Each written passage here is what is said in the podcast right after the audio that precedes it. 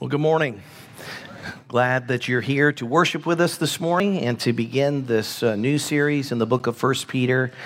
Um, like the book of Esther, I think First Peter is a very timely book.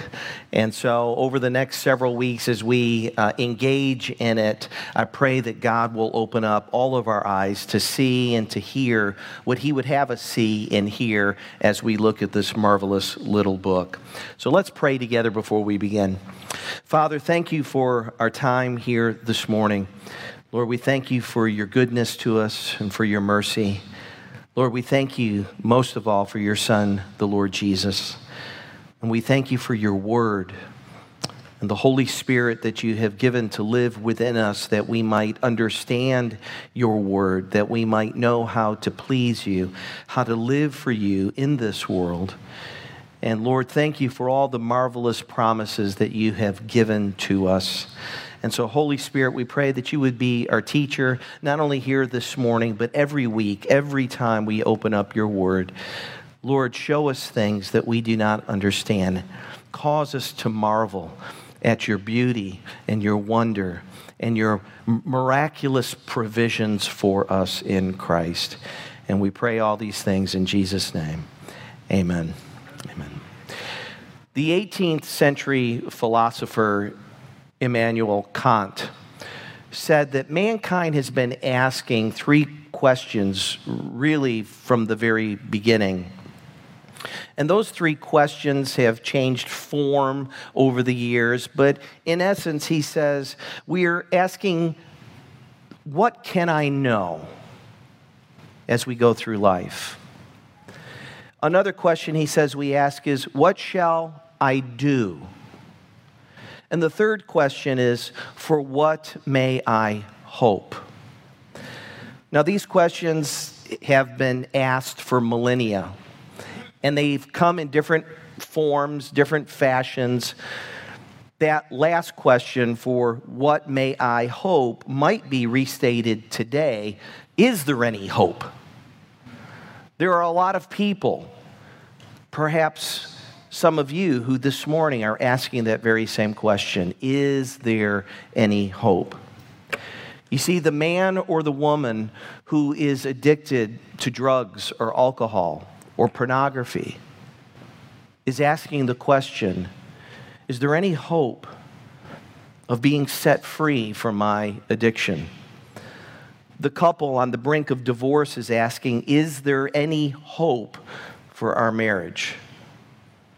The man with terminal cancer or parents who have lost a child also want to know is there any hope?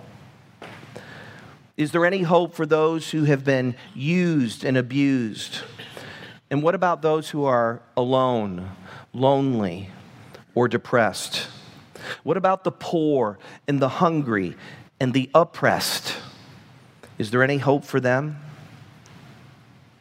Is there any hope for the millions of Christians throughout the world that this year will be persecuted for their faith? And is there any hope for the billions of people who are headed to a Christless eternity? The Apostle Peter gives us an answer to this question in his first epistle, his first letter? And the answer is unequivocally yes. There is hope, and it is found only in Christ. You see, suffering and pain have been around as long as the human race. And in addition to the suffering that is common to all people, Christians have a very special form of suffering. They have had to endure much in the way of persecution. Now, during the middle decades of the first century, it wasn't easy to live as a Christian. There were great difficulties. Some faced direct persecution. Many were ostracized from their communities. They were mocked. They were abused by those who were in authority, even by family members. It was difficult to be unequally yoked with a spouse who was an unbeliever. living out the Christian life in the home was extremely difficult. Some, like Stephen, faced physical persecution. But that was minor compared to what was about to come. The real persecution of Christians had not yet begun. I want to give you a little timeline of our study here in the book of 1 Peter. And there we go. Peter sensed the coming darkness. Thus, the reason for writing First Peter. It prompted him to write to encourage his readers, and he did so around AD 62 to 63. And most likely, he wrote this from Rome, uh, just prior to the Neronian persecutions. And he wrote to encourage his fellow Christians and to remind them of the hope that they have in Christ. Now, if you were here with us a few weeks ago, we talked a little bit about this, but Nero set uh, the city of Rome on fire, and he blamed the Christians for it. And he did this uh, in July of AD 64. And by October, there was a, a full fledged persecution of Christians going on. And it was most severe in the city of Rome, but it was felt all over the Roman Empire. And what Nero began, other emperors continued. Vespasian, who followed him immediately, had a particular hatred for the Jews, and he considered Christians to be among them. And before he became emperor, he had a stated goal to eradicate all the Jews and to wipe Judea off of the face of the map. After becoming emperor, he sent his son Titus to Palestine, to Judea, to basically end that civilization. Jerusalem was sacked, the temple was destroyed. A number of years ago, my wife and I had the opportunity to go to Rome, and while we were touring the city of Rome, we came across this, known as the Arch of Titus. It was erected as a tribute to Titus and his conquering campaign in Judea. And you can't see it very well from here. I took another picture here where maybe you can see it. You'll notice that there's a bunch of people that are carrying treasures from the temple back to Rome. These were Jewish slaves. And you can see the menorah there at the top that they were carrying back, symbolic of all the, the riches and the gold and all the precious things that were present in the temple that now belonged to Caesar. This, this was the beginning of severe persecution of Christians. After this, shockwaves were felt throughout the entire Roman Empire. Christians everywhere suffered. They were forbidden to worship, they were scattered across the Roman Empire by persecution. Many were imprisoned, others were enslaved, and still others were put to death, executed simply for following Jesus. The world is still a dangerous place. Living here in America, I don't think we fully understand how dangerous it is to be a Christian in the world today. Just this past week, I read about a 37 year old Pakistani Christian uh, who was also a father of four who was sentenced to death because he refused um, to recant his faith and to convert to Islam. That's not an isolated incident. Christians are being persecuted for their faith, and it is estimated that this year alone there will be over 350 million Christians who will face persecution. I mean, do you, do you, do you, does that number jog you at all? I mean, that, that's about, I haven't read the recent stat, but I think that's about the population of the United States. 350 million Christians are facing persecution. Of that number, over 160,000 of them will die martyrs' deaths. Now, praise God, that number's come down over the last decade. Had been well over 300,000. But that is what's happening in the world around us.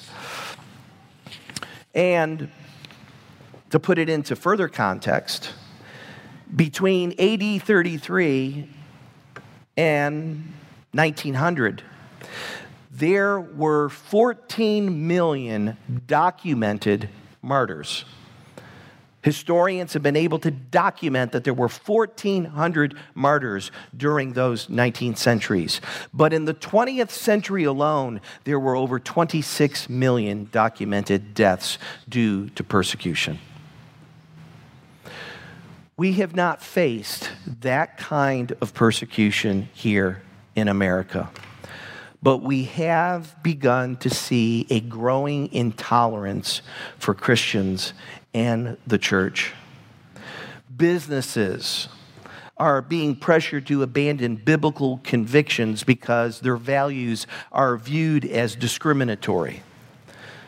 Our PC culture wants to silence the church and individual Christians because God's word is an affront to their agenda. Whether it be abortion, gender identity, sexual orientation, same sex marriage, or even social justice. It will become increasingly more difficult as time goes by to live the Christian life here in the United States. And because of this, because of this, we must cling to the dual realities that we have a living hope and that we can find great joy even in the midst of suffering. If you have your Bibles, you can open up to 1 Peter chapter 1. We're just going to cover 12 verses this morning, and we're going to do it a little bit at a time. We're going to start here in verse 1. Peter, in an apostle of Jesus Christ, to those who are elect exiles of the dispersion in Pontus, Galatia, Cappadocia, Asia, Bithynia, according to the foreknowledge of God the Father, in the sanctification of the Spirit, for obedience to Jesus Christ, and for sprinkling with his blood, may grace and peace be multiplied to you. This letter was addressed to the exiles of the dispersion. And you can see on the map there what is uh, known as Asia Minor, modern day Turkey, all those areas of Asia, Bithynia, Galatia, Cappadocia, and Pontus. Here, what it means by exiles and dispersion simply means that, that these were Christians who were scattered by persecution. And Peter wrote to these believers to encourage them to persevere. For in their suffering, they were actually following in the footsteps of Jesus, who came and suffered for them and died and rose again for their salvation. Now, verse 2 is a theological gold mine. Um, I wish that I could actually spend time um, uh, on this. I, I, could probably preach a whole sermon on verse 2. Um, I don't have the time to do that, but let me just point out to you something that I found uh, very interesting is in this one verse, you see the Holy Trinity at work. You read, according to the foreknowledge of God the Father in the sanctification of the Spirit for obedience to Jesus Christ. See, all three members of the Godhead working together to secure our salvation and bring us to glory. And Peter says, May grace and peace be multiplied to you.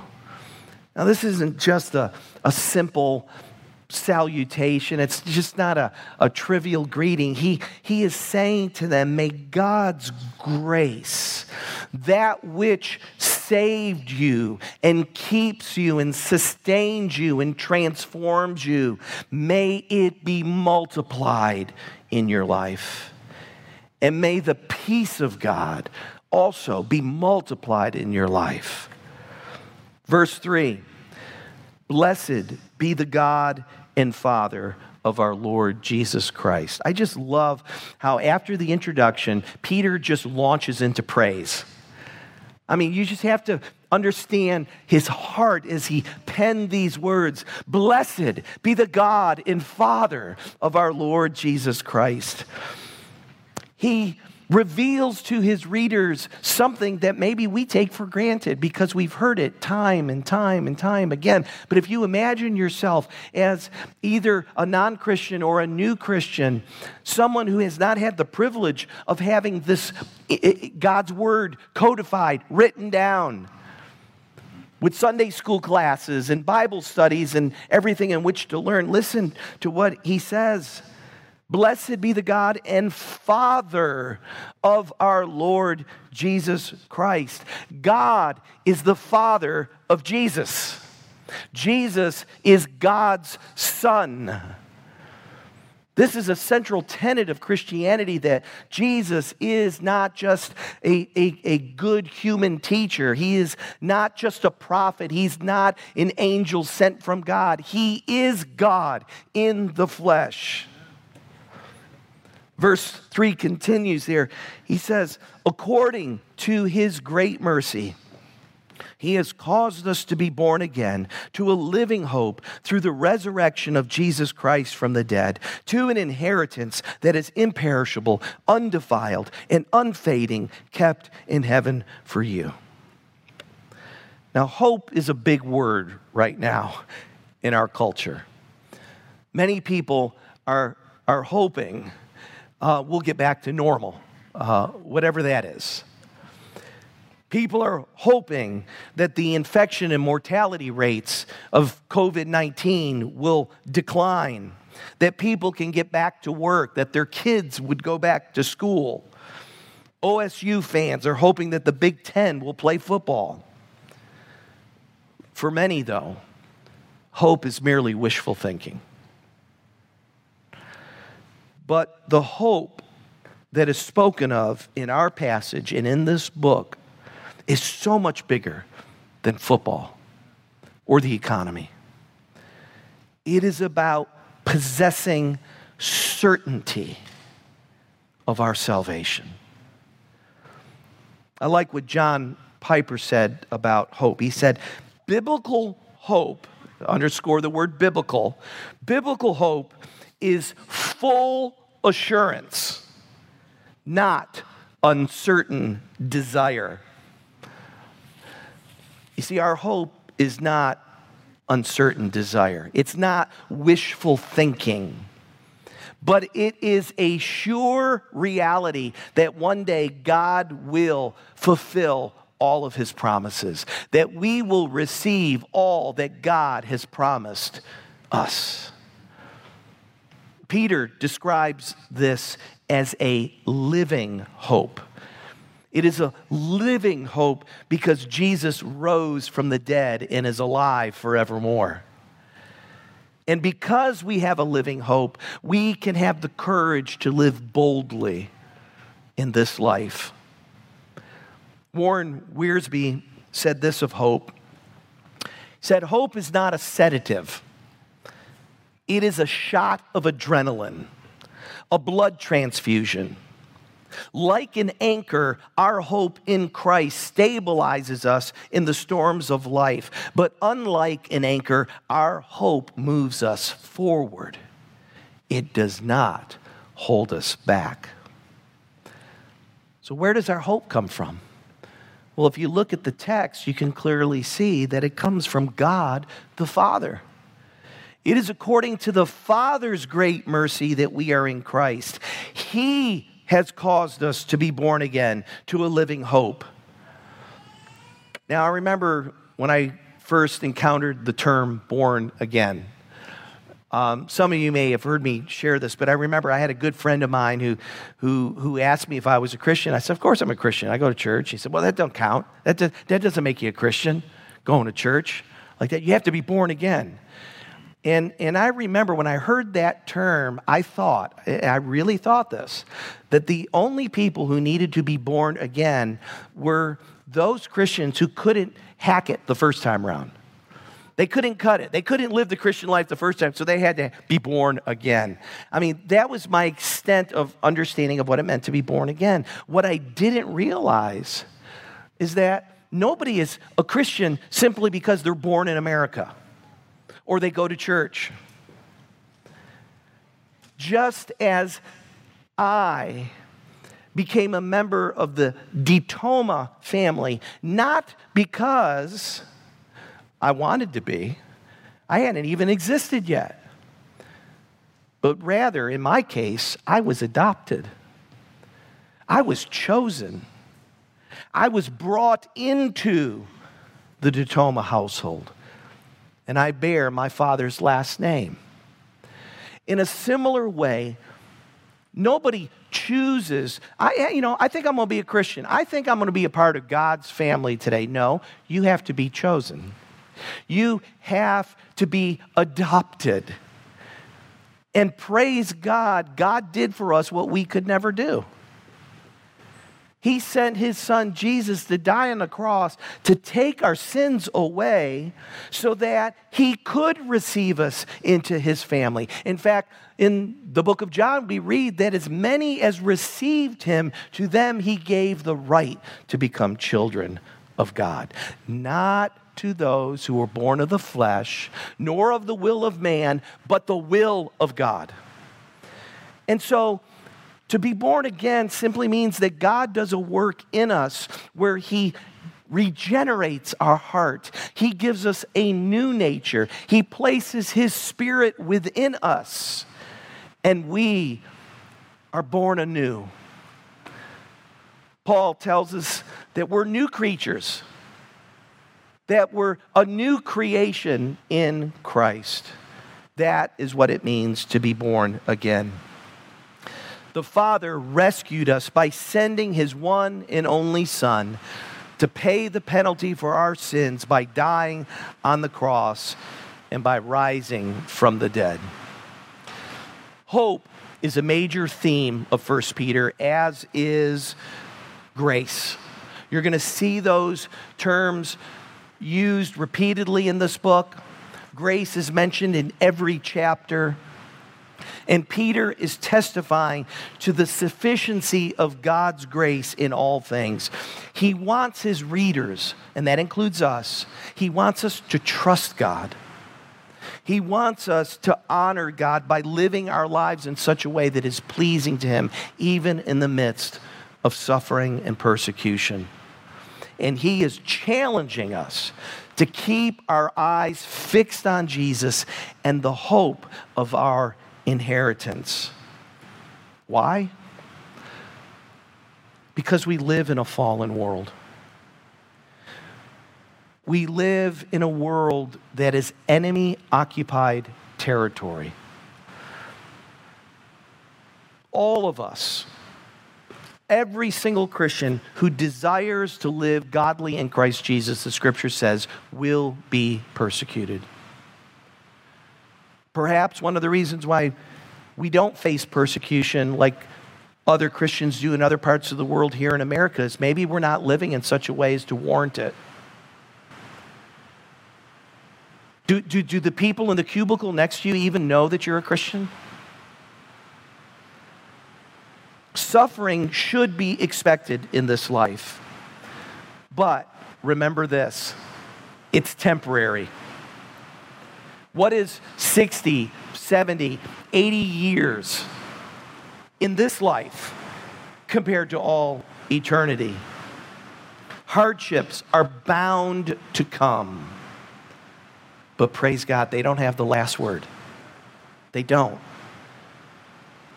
Now, I want you to notice that not only do we have a living hope, we have a lasting hope. Through Jesus' death and resurrection, we have received an inheritance that is one, imperishable.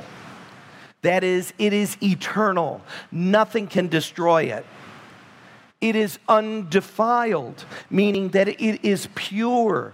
It cannot be marred or cheapened in any way. It is unfading. It never loses its power or beauty. It never wears out. And it is kept in heaven, meaning it is secure. Where do people keep their valuables? in a safe, in a safe deposit box, their money in a bank. Some people hide it somewhere in their house. I know that whenever we get ready to take a trip, sometimes my, my wife will take the things that are most valuable to her and she will find a hiding place for them. Well, guess what? Our inheritance is kept in heaven. And ain't nobody getting in there to take it away it is secure. But we rest. Uh, oh, in, in verse 5, I mean, look at this. Not, not only is he the source of our living, lasting hope, it's going to be revealed in the last time. Look at, look at verse 5. It says, Who by God's power are being guarded through faith for a salvation ready to be revealed in the last time. So he is the source of our hope, but he's also the guardian of our hope. You got God standing guard over our inheritance. So we rest not only in his love, but in his power.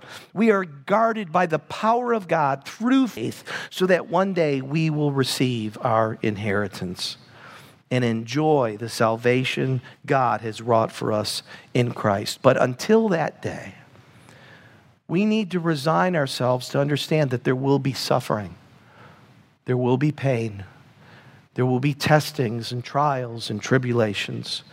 But God is at work using all of these things to conform us to the image of his Son. Verse 6 In this you rejoice Though now, for a little while, if necessary, you have been grieved by various trials, so that the tested genuineness of your faith, more precious than gold that perishes, though it is tested by fire, may be found to result in praise and glory and honor at the revelation of Jesus Christ. This just amazes me when I read this, these two verses. Despite their suffering, despite the persecution that they faced, these Christians had a deep joy. Notice the words, if necessary, in the ESV. It conveys the idea that suffering has a purpose, there is a redemptive quality to it. Trials test our faith, they prove the genuineness of it. The New International Version, um, the NIV 84, I, I, like the way it phrases this, and I just thought it might bring some clarity. But it says, These, meaning the trials and testings, have come so that your faith may be proved genuine. The New Living Translation says, These trials will show that your faith is genuine. You see, when we are tried and tested, our faith gets stretched. It doesn't get stretched by never facing difficulty in life. And I, I know something about stretching. Stretching is not fun. Um, it is unpleasant at best, it is painful at worst. Um, I, uh, I know this not just because I was an athlete, but I was uh, also in martial arts for a long time. And you want to talk about stretching routines that are, are somewhat painful. I, will never forget one of the, the worst ones, um, but, but it was all for a purpose, is you would sit down, you would have your legs you know, you're, you're sitting down, your legs are kind of like this, and then somebody is sitting uh, across from you the same way. Only they put their feet on the inside of your legs, and then they reach out and they take your hands, and then they push out with their legs, kind of separating yours as far as they will go, and then they pull you down and you can feel the burn. And I remember how excruciating it was. And the thing is, is that there's a reason for that. And for me, especially for me, because I'm so short, um, if I wanted to get a kick up where somebody's head is, I had to be very limber. So, stretching had a purpose. It was to give me a fuller range of motion, it was to keep me free from injury. And really, you don't have to talk to a martial artist about this. You can talk to any runner. How important stretching is to prevent injuries. Maybe another illustration might help you understand here uh, this testing process. Let's say you're a weightlifter. You want to get stronger. You don't get stronger by lifting the same amount of weight over and over and over again. You get stronger by adding weight to the bar. And as you lift it, your muscles break down and they grow bigger. That's how you get stronger.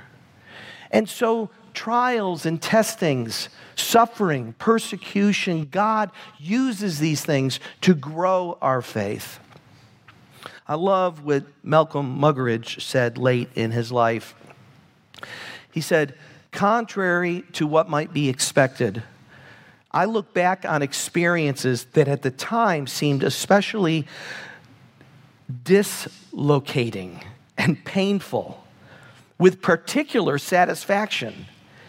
Indeed, everything I have learned, everything that has truly enhanced and enlightened my existence has been through affliction and not through happiness. How true is that? Notice also how Peter likens our faith to gold and our trials to fire. You know how gold is refined? It's refined through fire. Gold is a precious metal. But to refine it, it needs to be heated up, it needs to be melted down. And the hotter the heat, the impurities that exist in the gold then come to the surface where they then can be ladled out. That refining process requires a great deal of, fire and heat to make that gold even more valuable than it was. And for us, our faith is more precious than gold.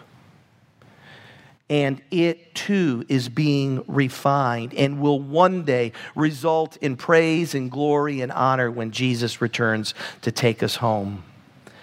Pain and suffering, trials, tribulations are God's means of making us more like Jesus. Verse 8 Though you have not seen him, you love him. Though you do not see him now, you believe in him and rejoice with joy that is inexpressible and filled with glory, obtaining the outcome of your faith, the salvation of your souls. You know, these believers had never seen Jesus. Yet they believed in him, they loved him, and they rejoiced with a joy that was inexpressible. There were no words that could convey the joy that they had in their hearts. I wonder, does that characterize our lives? Would people, when they look at us, do they see that kind of joy? When we gather together on Sunday mornings to worship the Lord together, is our joy inexpressible? I know we're singing words, we're trying to express it, but what it really is getting at is what is in our hearts. Are we overwhelmed with the love and the mercy and the grace and the forgiveness and the kindness and the goodness of our God so that it just makes us speechless. You know, it's an oxymoron to speak of a joyless Christian. Those who love the Son and believe in him will rejoice with a joy that is inexpressible and filled with glory. Peter declares that salvation is the result or the outcome of our faith. It is not the result or outcome of our good works. It is not a result of religious rituals. We are saved by grace alone, through faith alone, in Christ alone. Now, the prophets of the Old Testament wrote about this grace. They, they inquired and looked into this salvation that was one day going to be revealed, but they did not understand how and when it was to be revealed. These prophets prophesied that the future sufferings of the Messiah and his glory. They prophesied of both of those things, but they couldn't understand how they fit together. Look with me at verse 10. Concerning this salvation, the prophets who prophesied about the grace that was to be yours searched and inquired carefully, inquiring what person or time the Spirit of Christ in them was indicating when he predicted the sufferings of Christ and the subsequent glories. It was revealed to them that they were serving not themselves, but you in the things that have now been announced to you through those who preach the good news to you by the Holy Spirit sent from heaven, things in which the angels long to look. You see, what they didn't understand was that between the sufferings of Christ and his glories, there was a new people being formed called the church. Christians, people who follow Christ. The Spirit of Jesus led them to speak of the grace of God that was to be revealed. And in so doing, they were really ministering to us because they had no clue about it. They didn't understand it. We have the, we have the privilege of hindsight and much more than that. But it remained a mystery right up until God poured out his grace on us in Christ. The Apostle Paul says this in Ephesians chapter 3, uh, verse 8 To me, though I am the very least of all the saints, this grace was given to preach to the Gentiles the unsearchable riches of Christ and to bring to light for everyone what is the plan of the mystery hidden for ages in God who created all things, so that through the church the manifold wisdom of God might now be made known to the rulers and authorities in the heavenly places. See, only now were the angels getting a clue. The mystery of Christ in the church was not revealed in the Old Testament. The Old Testament prophets and the angels didn't understand. That's why Paul could say also in Colossians chapter 1 of this church, I was made a minister according to the stewardship from God bestowed on me for your benefit so that I might fully carry out the preaching of the Word of God. That is the mystery which has been hidden from the past ages and generations, but has now been manifest to His saints, to whom God willed to make known what is the riches of His glory, of this mystery among the Gentiles. Here it is, which is Christ in you, the hope of glory.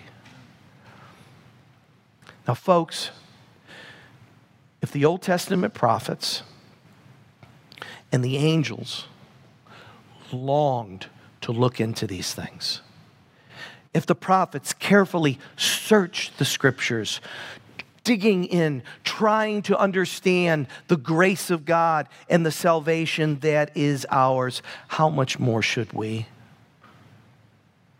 And we have advantages that they never had we have experienced the very grace that they spoke about. We have the same Holy Spirit who revealed these truths to them, living in us. And we have the complete revelation of God Old Testament, New Testament. We are the people of God. We should plumb the depths of God's word. We should marvel at it far more than the prophets did, far more than the angels did, for we are recipients of God's grace. We have been saved from our sin and given an inheritance that is imperishable, undefiled, and kept in heaven for us. For some of you here this morning, this living hope may still be a mystery.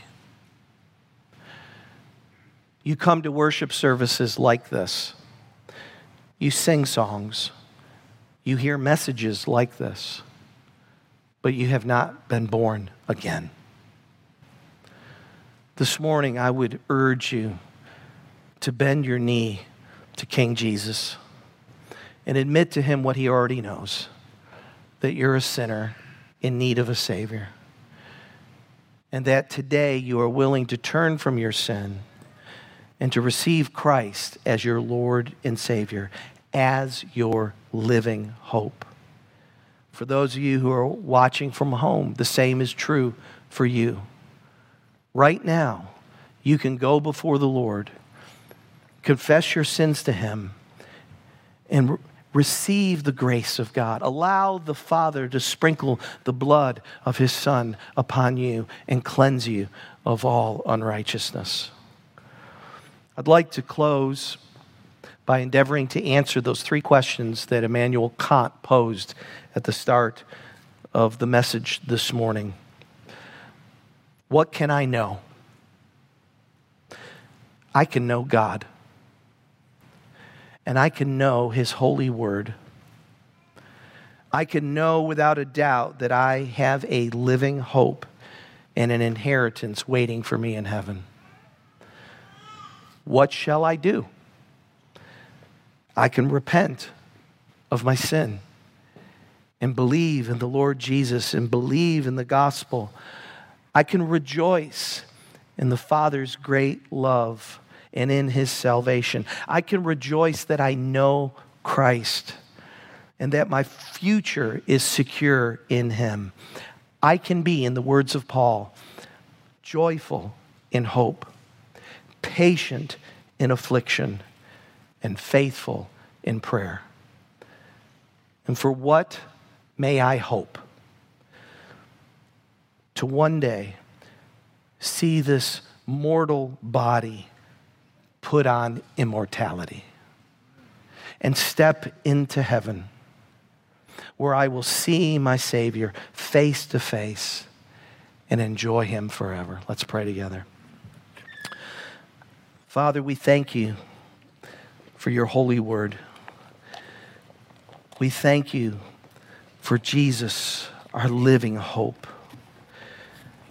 Lord, we thank you for your mercy and for your grace and for all that you have done for us, that we might know you better, that we might love you more, that we might serve you. Father God, we thank you for the inheritance that is ours in Christ, that is kept in heaven for us. Father, I pray that the eyes of our heart might be enlightened in order that we may know what is the hope to which you have called us and the riches of your glorious inheritance. Grant us grace and peace. Keep us from the evil one, I pray. In Jesus' name, amen.